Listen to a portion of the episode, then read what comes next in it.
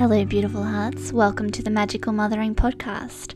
Here, I share my journey of magical mothering, which has been such a reclamation of self, recognizing my own needs and desires, meeting and holding myself as the intuitive, sensitive child who drove my mother crazy with overwhelm, just as I can find myself today with my own three wildlings. I have unleashed so much forgiveness, compassion, and respect whilst healing through the generational lineage of the strong women before me who were challenged by not enoughness. In order to guide our children to rise unbridled and wild, trusting their instincts with courageous self worth, we must connect with our inner magic of divinity. I'm your host, Dania Foster, elemental energetics therapist, naturopath, and nurturer of mamas who are struggling with disconnect whilst raising highly sensitive kids.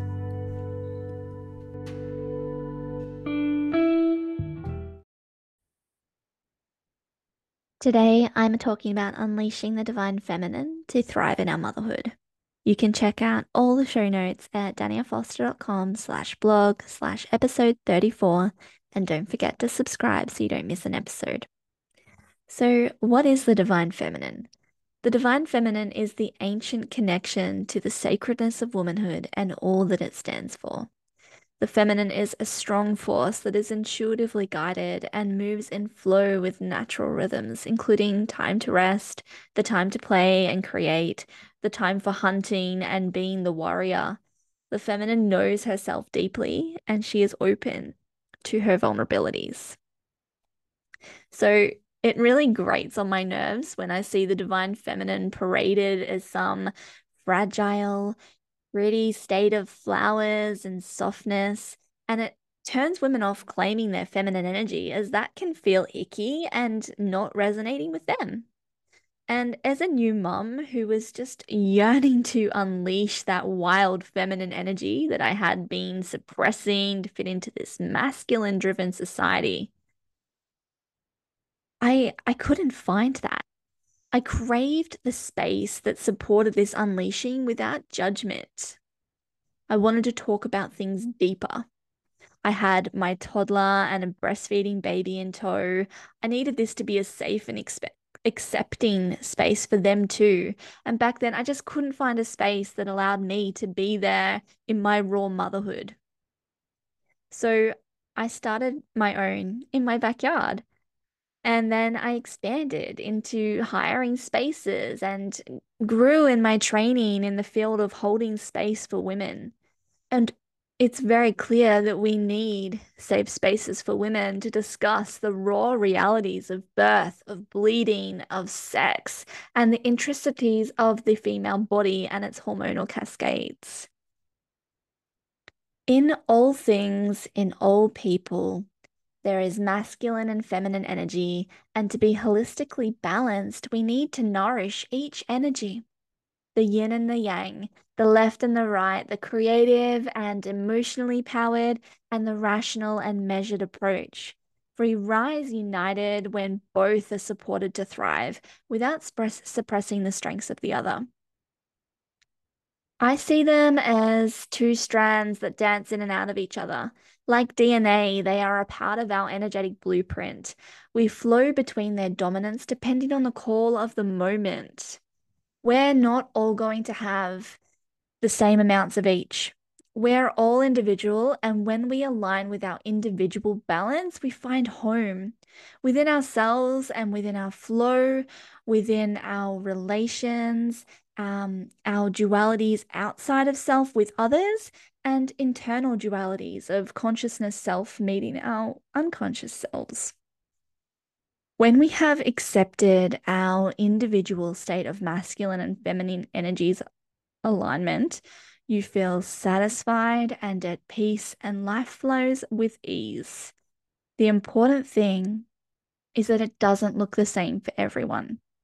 So many women that I've worked with have suppressed their divine feminine selves. They feel ashamed to be confident. They feel uncomfortable with self love, with their bodies, with their sex, with their emotions, and with their intuitive power. They've, ex- they've suppressed resentment and their dissatisfaction until it spills out in a rage in uncontrolled moments. Remember, like losing your shit and then being dismissed as the hysterical woman, dismissing yourself as the hysterical woman. It's just more shame and a cycle of more masking that inner rage. When you claim power for yourself as an empowered and strengthened woman in your own right, without dismissing the power of your fellow men, you ignite a force of balance.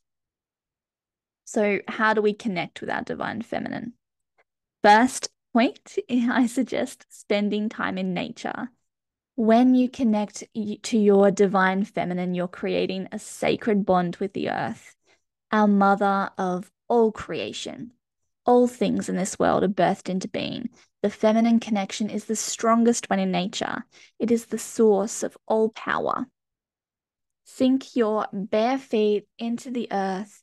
Run your hands through her natural flowing waters. Immerse yourself with her beauty and just take time to be. This is the best grounding experience that you can take part in, and our feminine souls crave this connection to feel in sync with the world, her body, that gives itself over to us. Next is cycle awareness. Observe the cycles of nature, the sun, the seasons, your menstrual cycle, and the lunar cycle. Look up the moon and revel in her beauty. Acknowledge her changes, her ebb and her flow. Correlate her movements through the constellations against your own flow. How do they relate? How do you see any patterns? How does the moon cycle affect your own rhythms and emotion? Next is taking time for rest and quiet retreat to know yourself deeply. Make time to be alone, time to simply be without expectations, time for contemplation, journaling your desires, Deep self awareness comes from knowing your triggers, knowing your stories, and your conditioning, where they've come from, but also by knowing your values, your earth mission, your ambitions, and that ever changing purpose. So create a sacred sanctuary to be at peace with yourself. No matter how small a space you may have to work with, you can create a retreat on your bedside table if that's all you've got a salt lamp can shift the mood and you can keep your beautiful treasures within your sight.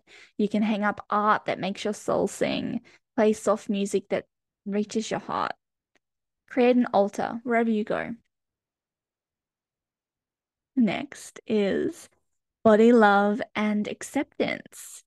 Lavish your body and mind and soul in a ritual of self love and care.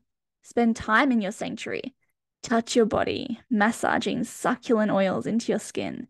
Drink beautiful teas.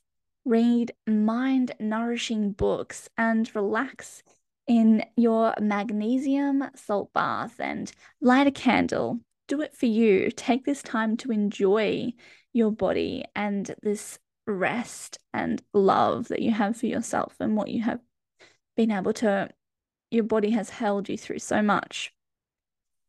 And whilst this kind of luscious body love is so nourishing, we must also be mindful to take care of our basic human needs, correcting any nutritional deficiencies, eating a balanced diet of the foods of the rainbow, lots of plant foods, and lots of water.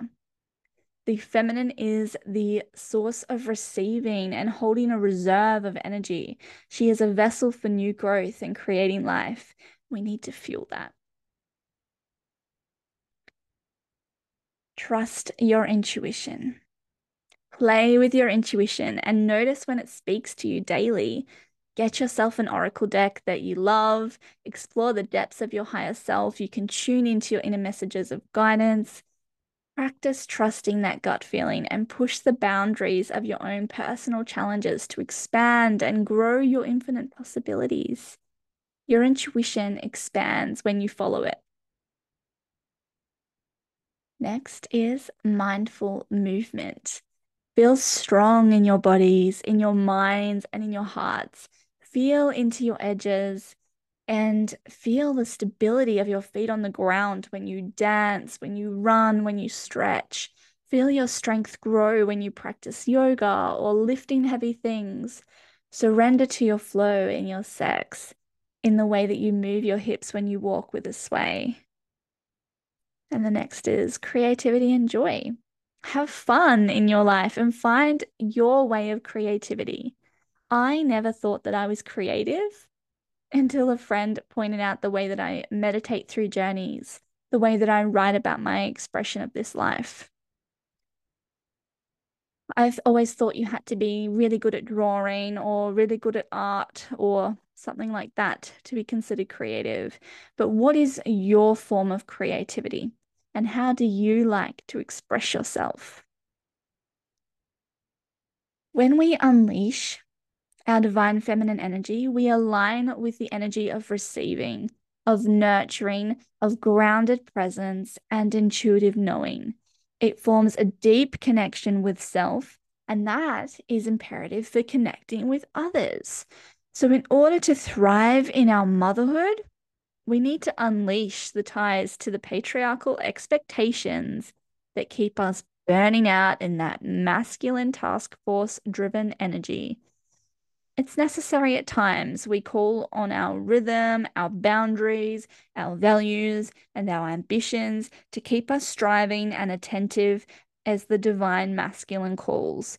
But let's not forget the graceful power that we gain from embracing our feminine strengths.